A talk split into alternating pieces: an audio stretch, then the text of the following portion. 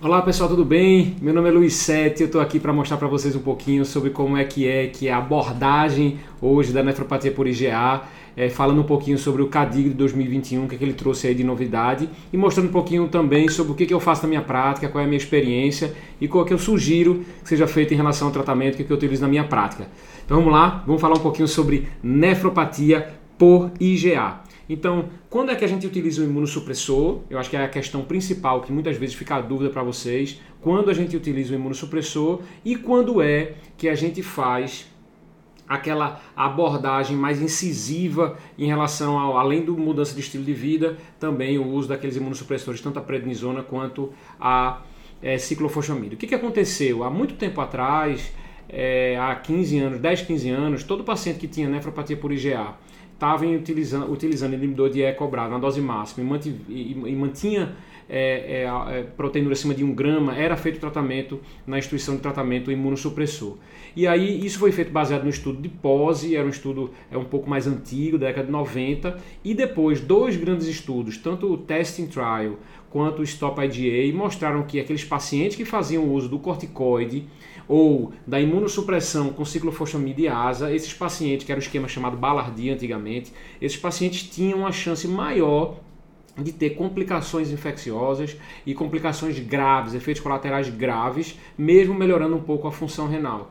É, perdão, mesmo melhorando um pouquinho a proteinúria desses pacientes. E é, esses, esses, estudos é, foram interrompidos muitas vezes antes do tempo previsto por conta dos efeitos colaterais e ficou-se a dúvida, o cheque em quem é que a gente deve usar a imunossupressão nesses pacientes e em quem a gente não deve usar.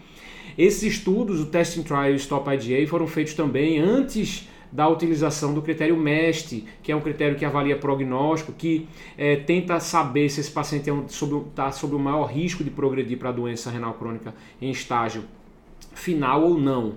Então, é, o que eu trouxe para vocês aqui é um pouco do que o Cadigo traz, porque a gente não tem estudo entre MEST e tratamento, ou seja, o MEST ainda não é uma ferramenta utilizada para poder se decidir o tratamento. Então eu vou falar um pouquinho sobre o Cadigo e eu vou trazer para vocês aqui o que, que eu acho que deve ser, como deve ser o tratamento e em que pacientes, em que classificação MEST eu acho que esses pacientes mereceriam é, o tratamento. É uma opinião pessoal, tá? Não é nada que eu queria aqui é, fazer com que é, fosse pensado que é uma diretriz, uma recomendação, porque não é, mas uma opinião pessoal que eu utilizo na minha prática, que eu acho que ele tem um porquê de existir, eu vou mostrar para vocês aqui. Tá bom, pessoal? Então vamos lá. Então, é, o CADIGO de 2021 ele traz que o tratamento é, imunossupressor deve ser feito nos pacientes com é, nefropatia por IgA, quando a gente já tem o que? A otimização do tratamento, ou seja, esses pacientes já têm a terapia otimizada, por mais de três meses e mantenha a proteinúria acima de 1 grama. Tá? Nesses pacientes em que eu já fiz o controle rigoroso da pressão arterial, tenho dose máxima tolerada de E cobrar, já mudei o estilo de vida e está com taxa de filtração maior do que 30. Então, quando eu fiz todos esses passos ou seja, fiz o controle rigoroso da pressão, utilizei inibidor de quebrar na maior dose, mudei estilo de vida, estimulei estímulo de vida e muda esse estilo de vida e tenho taxa de filtração glomerular maior que 30, esses pacientes que se mantêm ainda com proteinúria acima de 1 grama são candidatos, não é que deve fazer, são candidatos ao uso da imunossupressão. Tá? E é, esse, a, a, você é candidato ao uso da imunossupressão, mas tem que colocar e pesar. Eu vou colocar para vocês aqui algumas, algumas medidas que a gente utiliza para tentar discernir quem é que vai ter mais benefício ou não. Eu, no meu, aí que é opinião pessoal, tá? Eu utilizo, além, claro, do que foi sugerido pelo, pelo Cadigo, eu utilizo ainda como diferença os inibidores de SLT2. Apesar de ter sido um estudo uma subanálise de um estudo grande, dá para CKD, foi o maior estudo até hoje feito subanálise, tá pessoal? É, eu queria passar para vocês que é uma opinião pessoal. Eu acho que os inibidores de SLT2, como são drogas que diminuem também proteinúria, são drogas que diminuem a albuminúria e mudam a história natural desses pacientes que têm doença renal crônica, visto no estudo da CKD exclusivamente, tá? Eu acho que ele deve ser colocado aqui como é, associado ao tratamento com o inibidor de equibrar, associar o inibidor de SLT2, claro, se tiver o critério de ter proteinúria acima, albuminúria acima de 200 mg por grama, que foi o critério que foi utilizado no DAPA CKD.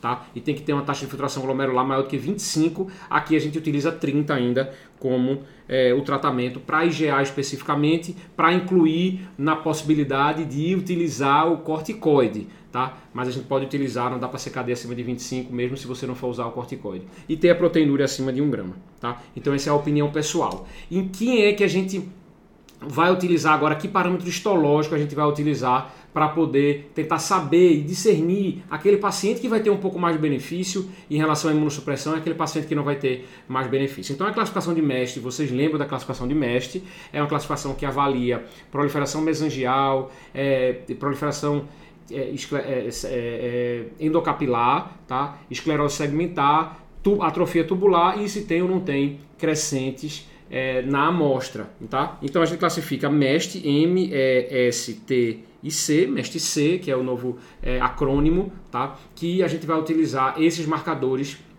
que vão M0, M1, E0, E1, E2, S0, S1, T0, T1, perdão, M0, M1, E0, E1, S0, S1, T0, T1, T2, C0, C1, C2. Tá? Então só o critério T e o critério C que tem três é, variáveis. M0 e M1, só se for M1, ele tem que ter todos esses critérios, tá certo? M1 tem que ser E1, M1, E1, S tanto faz, ou S0 ou S1, T tanto faz, T0 ou T1, mas se for T2, que é quem tem uma esclerose, uma, uma, uma nefrite intersticial crônica, quem tem já uma atrofia tubular crônica, esse paciente a gente pensa em não utilizar, porque já é um paciente provavelmente não vai ter tanto benefício. E se o paciente tiver C0, C1 ou C2, mas se for C2, que é mais do que 50% de crescente, esse paciente merece fazer o tratamento com esteroides e ciclofosfamida, tá? Então, se ele tiver todos esses critérios aqui, tá? Além daqueles critérios anteriores clínicos que eu falei para vocês de otimização do tratamento, mudança de estilo de vida,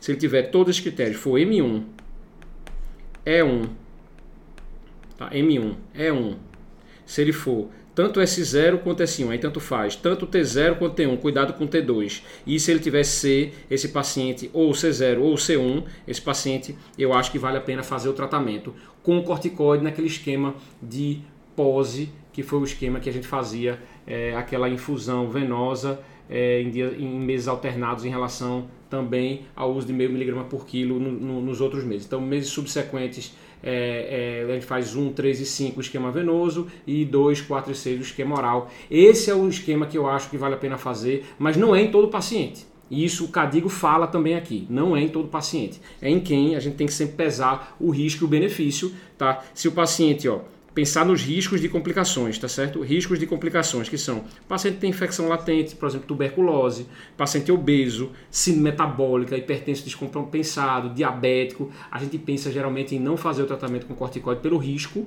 tá? Ou paciente tem idade avançada e o benefício do uso é em relação ao retardo da progressão da doença renal crônica, que naqueles estudos anteriores, tanto o estudo de Pose quanto de Ballardi, foram estudos que mostraram que aqueles pacientes que fizeram imunossupressão tiveram melhores desfechos renais. Tá? Então, para a gente tentar organizar aqui mais ou menos o raciocínio, a gente vai em que? A gente, primeiro, um, tem que ter o diagnóstico histológico de GA. Dois, esse paciente tem que estar tá otimizado para o tratamento padrão, que é inibidor de ECA, controle de peso, parar de fumar, exercício, tudo aquilo que a gente chama de MEV, mudança de estilo de vida, mais dose máxima tolerada de inibidor de equibrar e controle da pressão e ter uma taxa de filtração glomerular maior do que 30. Esse é o CADIGO. O que, é que eu acho que a gente tem que acrescentar ao CADIGO? O uso de inibidor de SLT2 em dose otimizada já. Se mesmo assim ele continua com maior grama, eu passo para o critério histológico. A histologia dele era uma histologia mais crônica, uma histologia que tinha proliferação mesangial e endocapilar que sugira ou extracapilar que pode fazer com que o corticoide tenha mais benefício ou não. Ou eu tenho uma classificação mestre, uma classificação mais crônica. Aí eu acho que aquilo ali é, que vai ter de proteinúria é mais uma sequela do que uma proliferação que eu possa com corticoide enxugar ou diminuir e possa ter um benefício é, em relação à, à proteinúria futura. Tá? E depois, depois daqueles critérios histológicos, pesar o risco e benefício em relação à, à idade do paciente, em relação aos outros critérios que a gente utiliza aqui, que está nesse slide, para poder definir o uso do corticoide ou não. Depois disso, a gente faz o tratamento de escolha, que é o tratamento, geralmente, tratamento com corticoide. Tá bom, pessoal? Deu para entender direitinho? Gostou? Tem dúvida? Não concorda? fala aí, comenta, diz alguma coisa pra gente. A gente precisa saber a opinião de vocês para poder cada dia mais ter é, um, um, um, conhecimento mais apurado e ter a, a, noção de se vocês estão gostando do conteúdo ou não. É, se vocês estiverem é, nas redes sociais, curtam aí, compartilhem é, e marquem aí no sininho para as próximas vezes que vocês forem é, que a gente publicar um vídeo novo no YouTube, vocês também terem a oportunidade de assistir esses vídeos novos, esses conteúdos, tá bom? Marca aqui embaixo, faz um comentário, diz o que, é que vocês acharam e um abraço, até a próxima.